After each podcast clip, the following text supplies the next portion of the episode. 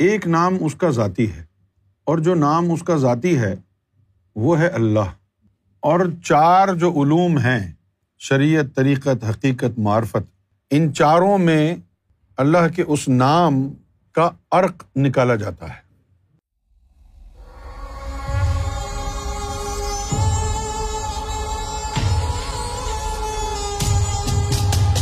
ذکر ہو اور ذکر یا ہو کیا طریقہ ہے؟ اللہ کے مختلف نام ہیں اور ان ناموں کا جو ذکر ہے، وہ مختلف انسان کے اندر جو روحیں ہیں، ان سے تعلق ہے۔ ہر روح کے لیے اللہ کا ایک نام مخصوص ہے۔ دوسری روح اس کو برداشت نہیں کر سکتی۔ یوں تو اللہ تعالیٰ کے کم و بیش ننانوے نام ہمیں قرآن مجید میں ملتے ہیں۔ ایک نام اس کا ذاتی ہے۔ اور جو نام اس کا ذاتی ہے، وہ ہے اللہ۔ اور چار جو علوم ہیں، شریعت، طریقت، حقیقت، معرفت، ان چاروں میں اللہ کے اس نام کا عرق نکالا جاتا ہے۔ پردے ہٹائے جاتے ہیں۔ شریعت والے اللہ اللہ کرتے ہیں۔ جب تو طریقت میں داخل ہوتا ہے، ایک جو حرف ہے اس سے ہٹا دیتے ہیں۔ الف، للہ رہ جاتا ہے۔ پھر اور دوسری تعلیم آتی ہے حقیقت کی۔ اس میں پھر وہ لہو رہ جاتا ہے۔ ایک لام اور ہٹ جاتا ہے۔ پھر آتی ہے آخری تعلیم، فنا بقا کی، معرفت کی۔ اس میں لام اور ہٹ جاتا ہے، ہو رہ جاتا ہے۔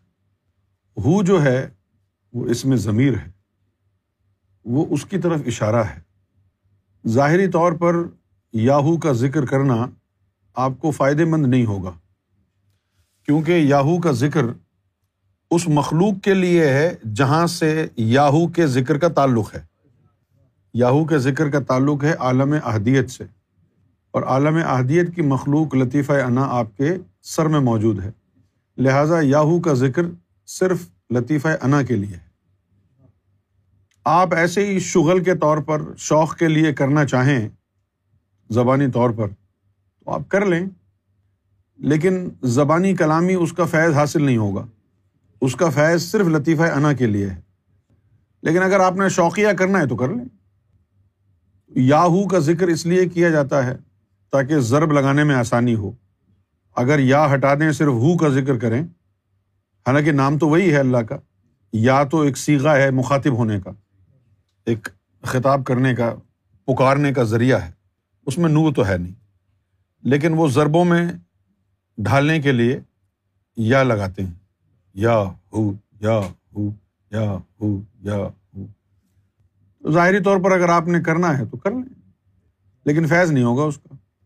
فیض تبھی ہوگا جب لطیفہ انا اس کو قبول کرے اور وہ کرتا۔ پھر یاہو کے ذکر سے وہ پڑھتے پڑھتے کسی اور نام میں اتنی، اتنا جلال ہے نہیں جتنا یاہو میں۔